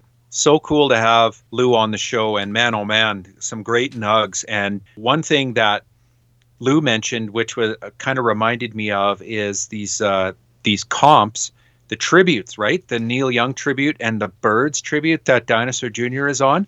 I was thinking about, you know, there was a whole bunch of those back around oh, yeah. this time and into the 90s, right? Like there were, it was just like tribute album crazy in the late 80s, early 90s. I listened to these ones again. They're they're not super awesome. Like they're spotty for me, I guess I would say. I definitely like on the uh, the Neil Young tribute. That's on Caroline Records from '89, called The Bridge. Um, I definitely like some of the bands on there. Soul Asylum. You probably uh, dig that Nikki Sudden track. Uh, I mm-hmm. like I like the Pixies doing Winter Long, Sonic Youth doing Computer Age. The Dinosaur Jr. song "Lot of Love" is kind of okay, but I forgot that there was a Henry Kaiser song on here, and it's killer. Yeah, there's even another Henry Kaiser song on the CD version, actually. Really? Yeah, yeah. Oh, uh, I didn't know about the Byrds one actually. I have the the the Neil one. That that one's quite well known. The Neil Young tribute one. You see that around quite a bit. I didn't even know the Byrds one existed. At least I don't think I did. Which is weird because it has some garage bands on it, and it's on Imaginary Records. So kind of yeah. in my wheelhouse. And it's got bands that I love, like the Barracudas, Mock Turtles, uh, the Chills. Dinosaur does I'll Feel a Whole Lot Better. Sounds like Lou singing like the main part, uh, yeah, more yeah. in the style he would do later on in Sebadoh or Reunion era Dinosaur Jr. Not like you, when we've heard Lou sing up until this point on Dinosaur Records, maybe on Poledo he sang a little bit like this, but usually it's more like bulbs of passion. Yeah, it's screaming, right?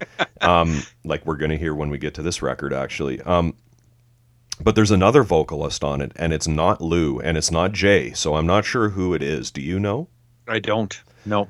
Yeah, I tried to find out, but I couldn't. I did a little sleuthing, and I think it's maybe their friend Artie Hurwitz, aka Artie Sinatra, who is uh, the head inside the sun on the first record on Homestead. Oh, Homestead. okay. Maybe yeah, one yeah. of our listeners can confirm that. Yeah. I, I think that's who it is, though. Yeah. Again, for me, like, it's cool, but it's not an amazing cover. I actually like the Neil the Neil comp better than the Byrds comp. Uh, I don't know. I, there's there's some tracks on here that are, that are pretty good. Like I like the the Thin White Rope song and the Giant Sand song are okay. Yeah, I the comp that they um, recorded, uh, just like Heaven for, I'm thinking might have been this 10 7 inch box set called The Devil's Jukebox. Oh, yeah.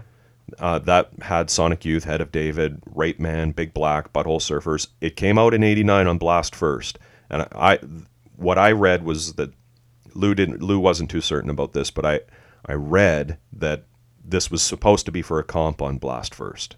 That, of course, could be bad information, so, but assuming that it, that that that's true, my assumption it was it is it either would have been that one or also around this time there's the Nothing Short of Total War compilation, which Dinosaur Jr. is actually on. Bulbs of Passion, uh, a Peel session version. So possibly it was they had committed to that comp, and when they decided not to give them just like Heaven, they gave them that instead. So I always thought that nothing short of Total War and the Devil's Jukebox were essentially the same tracks. Maybe. I thought that they were. Yeah. Like it has very very similar track list, similar bands. I always thought they were the same. Hmm. Well, I don't think Bulbs of Passion is on the any Devil's of those seven Jukebox? Yeah. Oh, okay. Of course, that's all pure speculation on my part. Uh, one part that I thought was pretty cool in the interview was he he mentioned Todd Cote from Leafy Green Booking, who I I know I've worked with him for 20 years his band I'd never heard of, and I couldn't find anything about them. Brain Injured Unit, awesome name. Uh, he still books. I just booked a Bob Log show through him, and um, he books bands like the Bell Rays, Mudhoney, Swans, Unsane, Kid Congo. Uh, also, a band I could not find any music to, to hear was Murph's Oi Band, All White Jury. All I could find on YouTube was a DC band with the same name. All White Jury? Yeah. Yeah. Mm. Yeah. And I also couldn't find this footage of training ground that he mentions from like Shea Stadium or what, whatever. Um, but there is footage from December 10th, 2016, where Scott Helland comes out on bass and Jay plays drums and Lou plays guitar, and they do Psych to Die in Training Ground at a Dinosaur Jr. show. Oh yeah. And Lou gets the crowd to sing ha- Happy Birthday to Jay. It- It's his birthday, and he's just like, Loves it. oh, yeah. Yeah, you can tell he's just thrilled. uh, and there's actually quite a bit of footage of Dinosaur playing Training Ground, including some great footage in a studio session at Roundhead Studios in Auckland, New Zealand. Like pro, Wow. sh- real pro shot stuff, you know? Yeah, yeah. Kind of like you see it like KX EP or whatever. Oh yeah, Yeah. yeah, the Seattle one. Yep. It's kind of that type of thing. Uh, his podcast, Raw Impressions, with his partner Adele Barlow, they recently did two parts about Deep Wound. I haven't listened to the second one, it kind of just came out. But they're great. They're short. Lou plays acoustic versions of Psych to Die, Lou's Anxiety Song, uh, Dead Babies. So definitely check that out. You want to get into this record, Ryan? Yeah, man. History lesson, part two. Okay, to kick us off, Brant, how about some Spaceman? How about? I'm Okay. surprised we have some. We do, we do. I, you know, every time that we read from uh, Michael Whitaker from the SST catalog, I worry that it's our last one. But thankfully, we still have not had our last one. It appears because here is from the SST catalog, Dinosaur Jr. Just Like Heaven. These shaggy mammoth noise fests add up to Robert Smith's worst nightmare. No hairspray, three non LP cuts with Lou's prehistoric vocals on chunks. SST's historic first single, SST 244, 12 inch 45, single, 3 inch CD. So they haven't went full merch by that point. Only 12 inch single and uh, 3 inch CD. I don't know if that's true. They would have had a 7 inch out at the same time. I'm Oh, I don't know if it's their first single. Oh, no? No. It's hey man, dude. It says it's the first single in the Okay. catalog. I feel like we've seen singles, but I could be wrong. Well, we may have seen singles that were uh, manufactured later than 1989 for a release that came out before 89. Yeah, maybe. How about how about that? maybe. Yeah. Yeah, yeah, yeah. All right. swish, swish, boom. There you go, man. Like the sometimes EP, right? Maybe. You know, release that by fIREHOSE, and four years later, put it out on a single. Could be. All right, man. So we've got three tracks, and uh, there's lots of nugs on these tracks. So let's start with Just Hmm. Like Heaven. There's some chunks on them, maybe? There's some chunks Yeah. for sure. Yep. Okay. Yeah, the A side of the 12 inch, and I'm assuming the 7 inch. Yeah. Well, my 12 inch only has an A side that you can play. Right. My version, right? Right. So, yeah. so that's what I was listening to. This is Just Like Heaven, originally by The Cure. Yeah. Written by the whole band drummer Boris Williams, keyboardist Lol Tolhurst, multi instrumentalist Por- Porl Thompson, bassist Simon Gallup, and of course, guitarist vocalist Robert Smith. They wrote this during recording sessions in southern France in 1987. Robert Smith's lyrics drew inspiration from a past trip to the seashore with his future wife, uh, the memories of which make up the basis for the Cure's video for this song.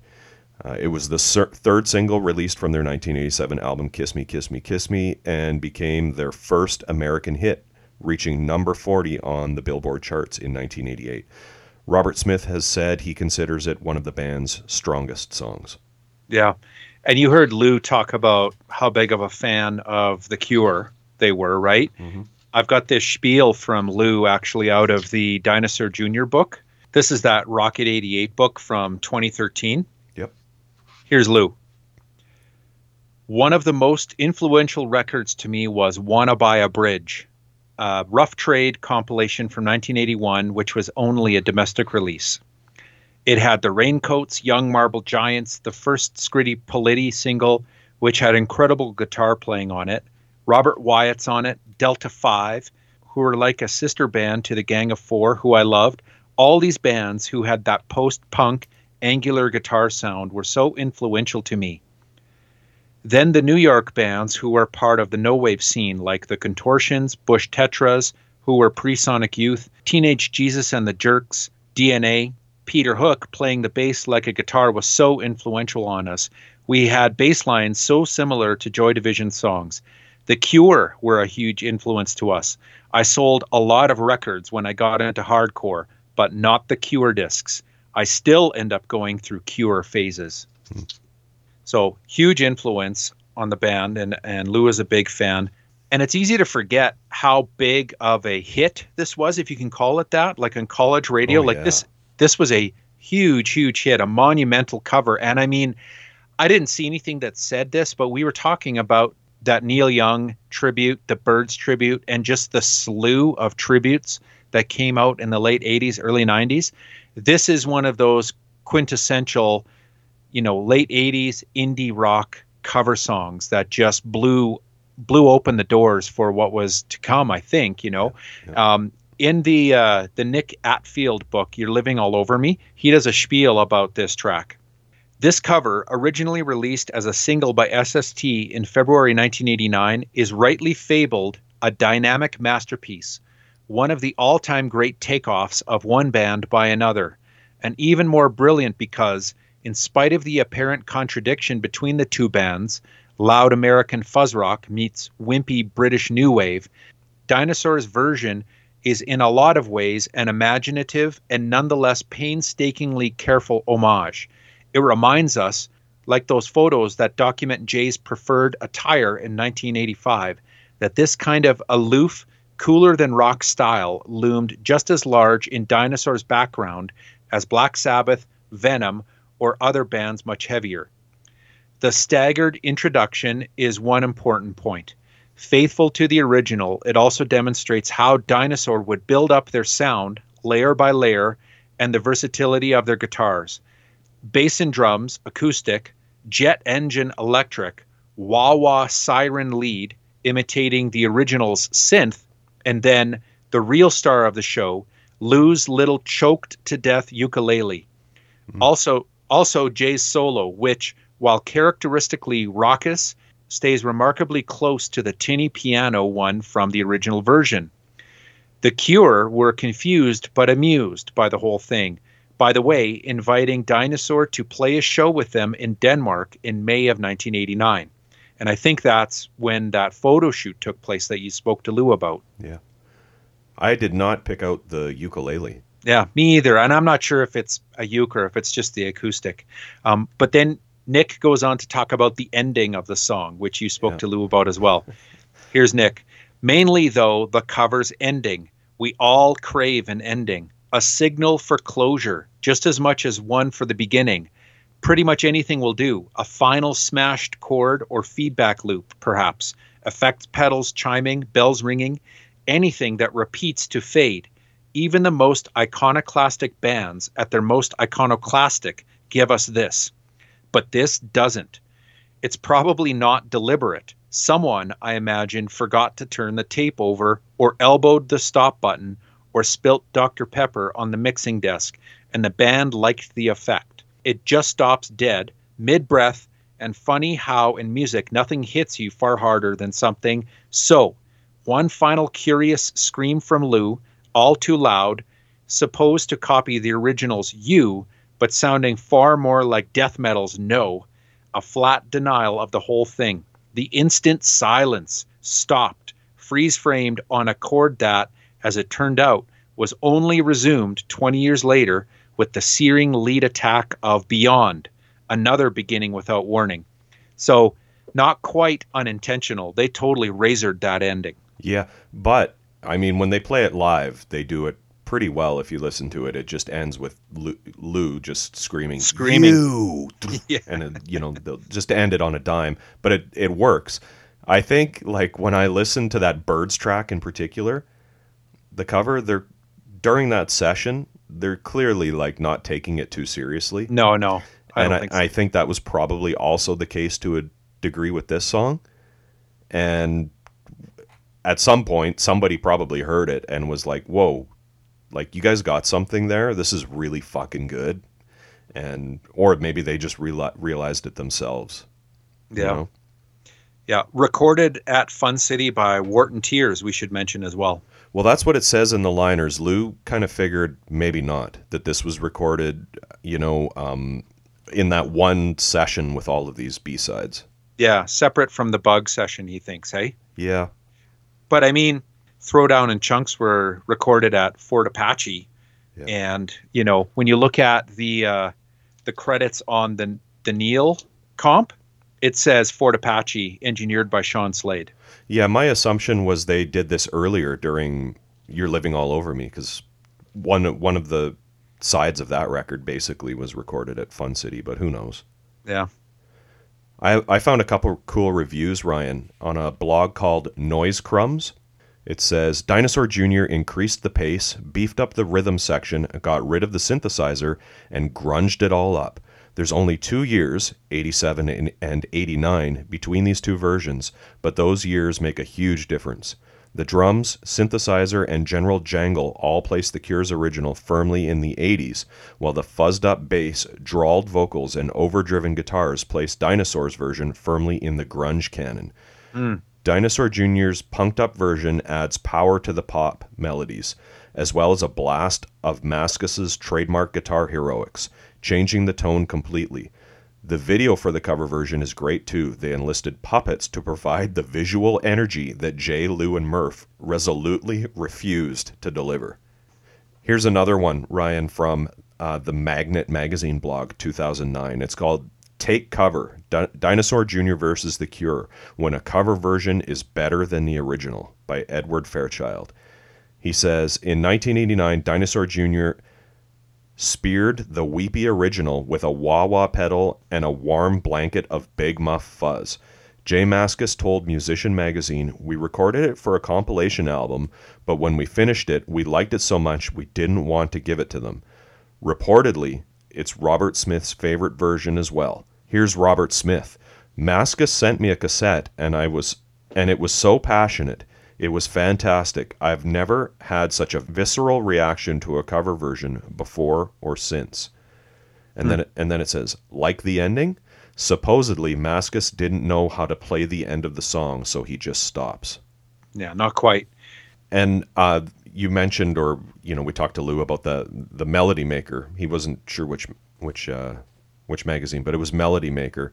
The photo session. The photo session, an article, May 6, 1989 and it says at the kind of at the start of this article on the eve of releasing their cover version of the cure's just like heaven dinosaur jr visited britain where steve sutherland words and tom sheehan picks introduced them to robert smith.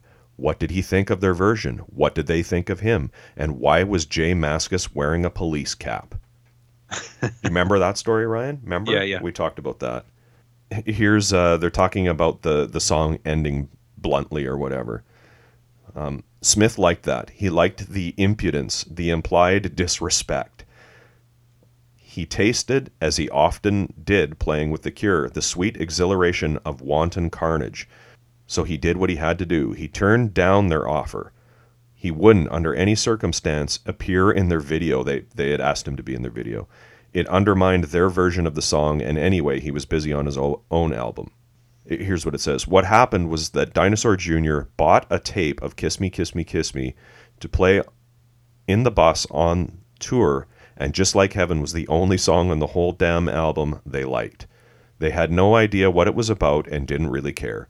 Months later, pushed for an explanation, Jay would say, It just sounds like some song dealing with fucked up chicks. they still couldn't hear. This is later on in the article.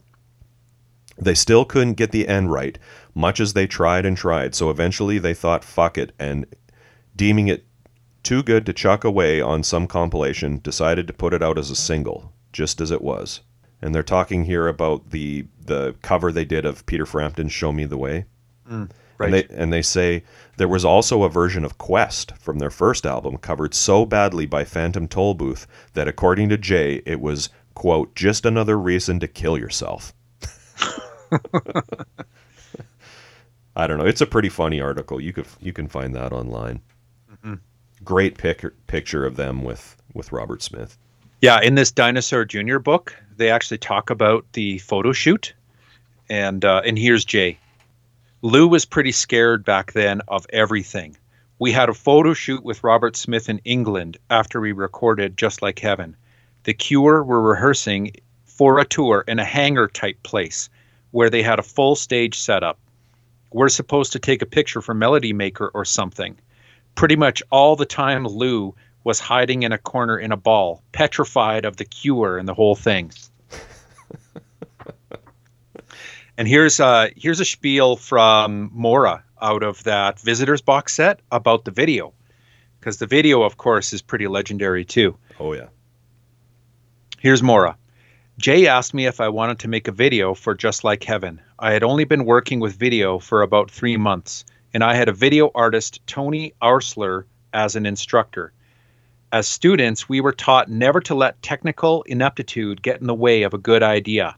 I decided to dress Sesame Street dolls as punks and have them mosh around inside a scaled down version of Jay's childhood bedroom. Ernie wore leather and shades. Oscar the Grouch was in a deep wound t shirt. The video appeared on MTV back when it actually ran music videos. Soon enough, I got a call from a Sesame Street lawyer who threatened to sue. I consider this to be an excellent accomplishment. Yeah, it's a cool video. I, I have to be honest about this song. Like, you know, Lou says we still play it every show, right? And I I don't I haven't spent a lot of time thinking about just like heaven. Like if I was making someone a compilation tape of my favorite Dinosaur Jr. songs, I No, it's not this one. I probably wouldn't even have put it on there if I'm being No. honest. Like No, no. It was just this intersection of the underground scene in the late late 80s that made everyone go ape shit. That's what this song was. Yeah, well, hey, don't get me wrong. As I listened to it this week, like I was really digging it, but it's just not a. I guess I. It's not a song. It, it's so closely associated with the band too. It's kind of like what we were saying with Freak Scene. Yeah. You know, same with me. Like, I guess I just. I don't know if I just lean towards some of the deeper cuts, maybe or something. I don't know. Yeah, I love it.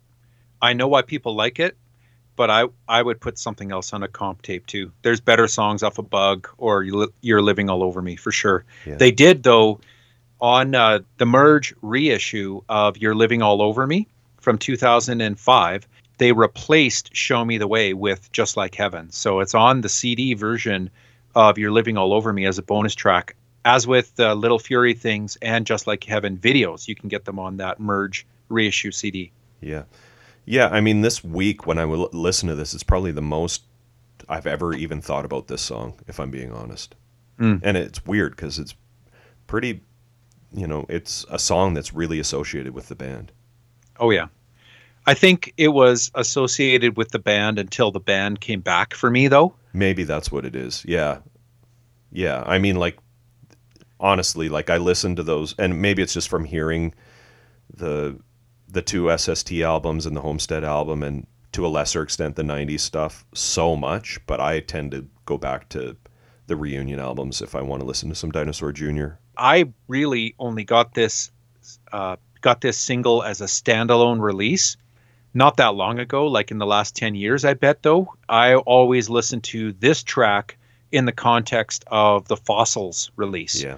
So it was never really a standalone release for me. It was always part of a, a bigger record, I guess. Yeah, I don't know. that's probably part of it for me too.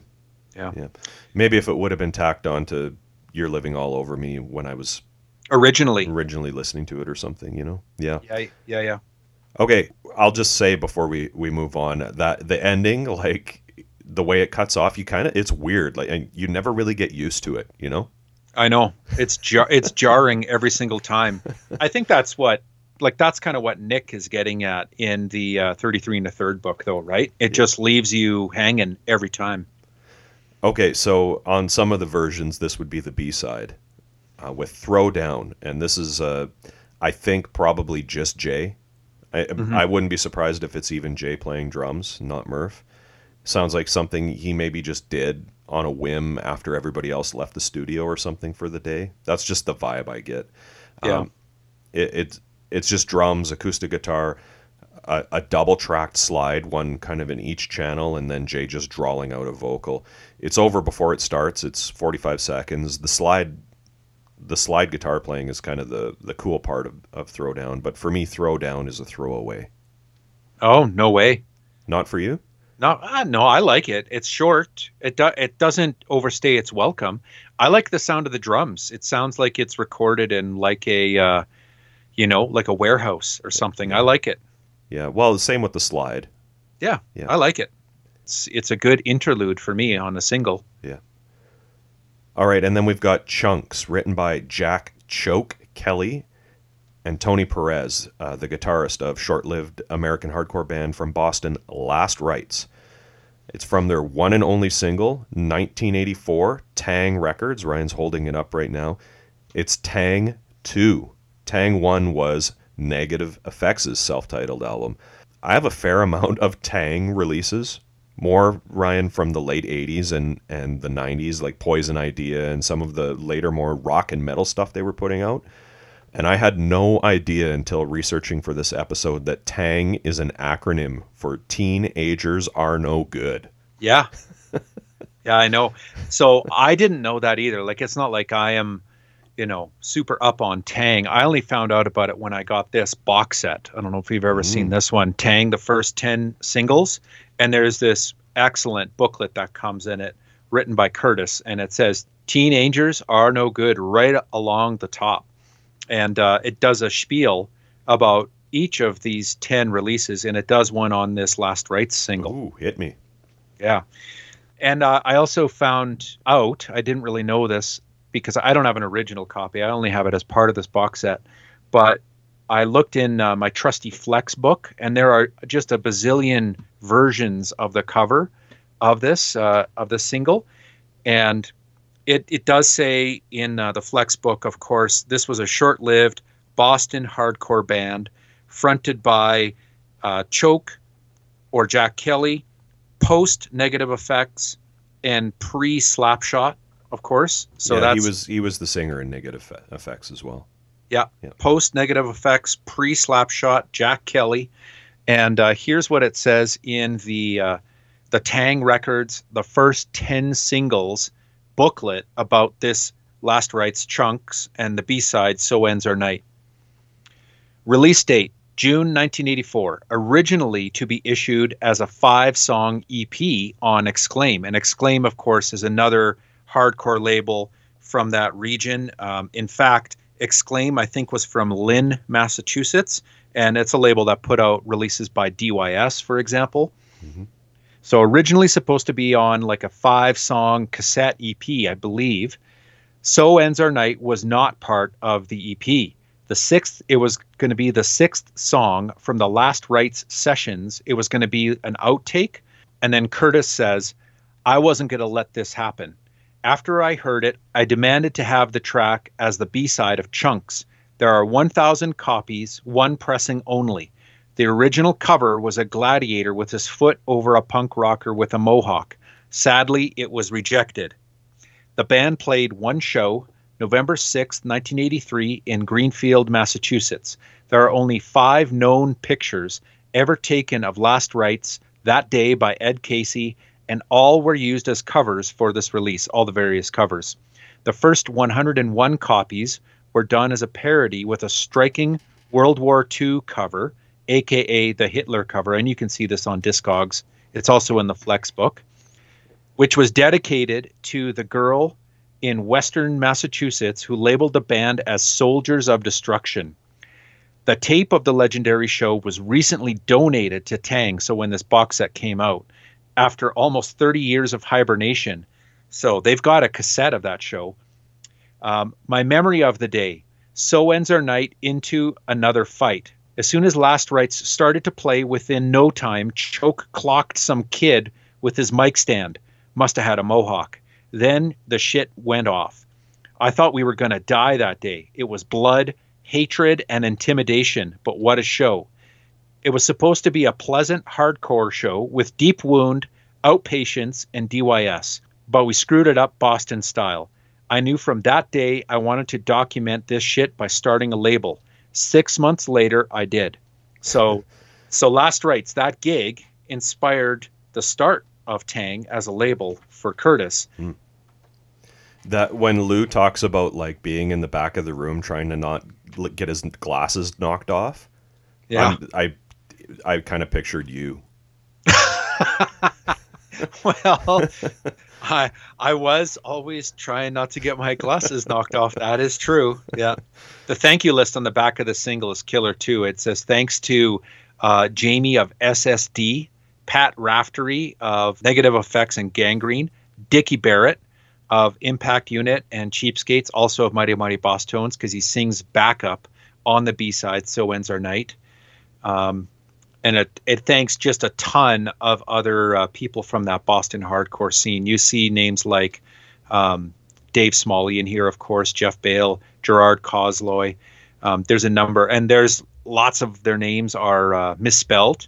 Pusshead gets a, a mention, um, and then some bands as well. Seven Seconds, DOA, Big Boys, Husker Du, Circle Jerks, Stranglehold, um, and everyone else who made Tang number one a success. And Tang number one, of course, this is number two. Tang number one was Gangrene, sold out. Yo. Uh, well, that Last Rites two song single uh, was reissued with those four extra tracks on Reflex, not the Terry Ka- Katzman Reflex, but the Belgian hardcore reissue label. And Yep. those six songs are packaged with the Negative Effects album also, which was released on Tang. Big time discharge influence on the Last Rites tracks.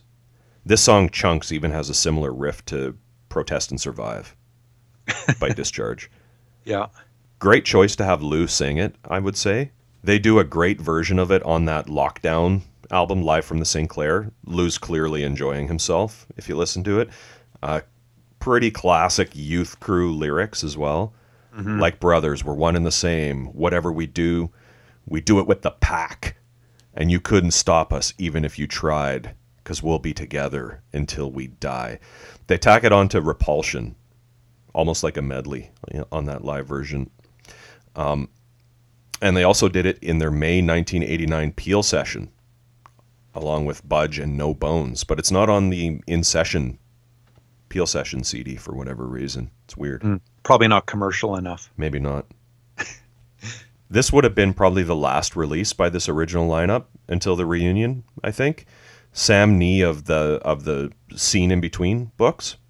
He has a killer Instagram page also called Scene in Between, and he, he posts lots of amazing pics and articles. And he posted a cool article from '89 um, that I ski- screen capped a while back. Not sure where it's from, but it's the the article's ti titled "Dinosaur Extinct," and then it says Jay Mascis quits the band for a somewhat energetic and controversial lifestyle in New York.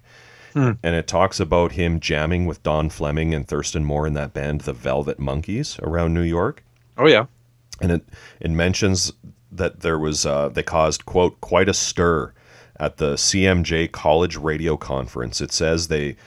It, this is the quote. It says they burst in and blasted the Star Conference panel, featuring Lemmy, Morrissey, and the Red Hot Chili Peppers. like kind of Oh. a, an impromptu gig, I think.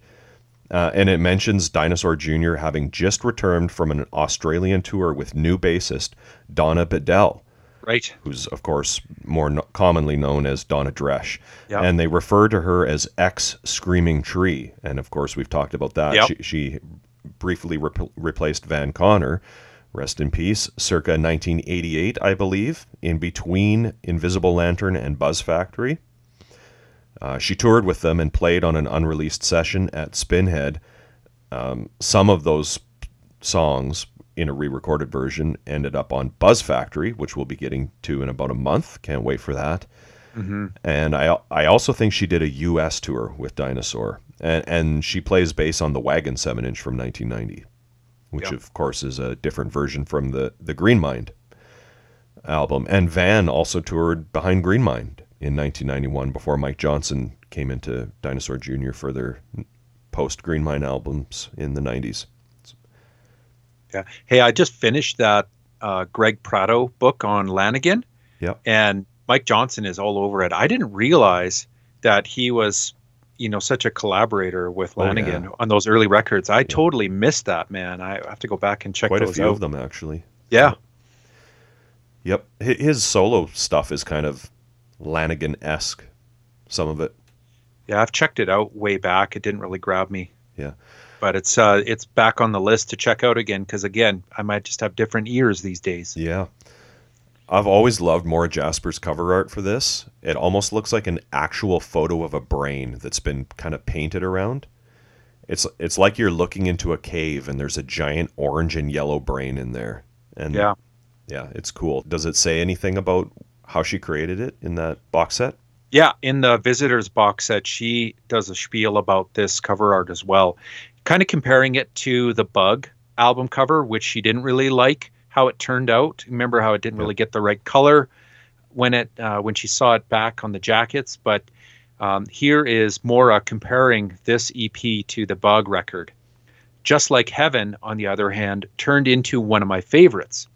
Everything in my process as an artist and the production of image making for the band seemed completely in sync with this project. I pulled material from all of my contemporary sketches and writing. I was very interested in ideas about consumption, looking at loads of medical books and food imagery, especially nutritionally empty foods like Rice Krispie treats and marshmallow fluff. It didn't matter to me if the work made complete sense. If someone spent time trying to figure it out, that was good enough for me. So it looks like you were good enough for Maura. Yeah, well, I, it's my favorite of by far of her uh, artwork for for the band. Uh, just the colors, the the painted lettering, uh, the the blue or bluish purple and the the red border. Just love it. Yeah, by now it's iconic for Yeah. Dinosaur Jr. This era of Dinosaur Jr. Yeah. And uh, even there are some images on the back as well that don't look quite as doctored as the front one, but still totally fit the uh, the image with like these weird psycho like little smiley faces on a Buddha head, more brains, more guts, more chunks. Yeah. We should talk about. I don't know if there's dead wax on the LP, but there's. We should definitely talk about the etchings. Speaking of body parts. yeah yeah the b side like if you if you listen to prior shows we always got to check and see if there's dead wax well the b side of the 12 inch is all dead wax Yeah. it's a it's a full etching and it ha and it says on here you can see in it Maura Jasper she kind of signed it like a piece of art which is so killer but there is um, I don't know if I just start by Maura's name there's a heart there's a hand there's I don't know it looks like a kidney more hearts some lungs a brain The lung. it might be no no no there's two lungs Oh. so not not the lung um, there is speaking of rice krispies there's a triangle with a box of rice krispies in it.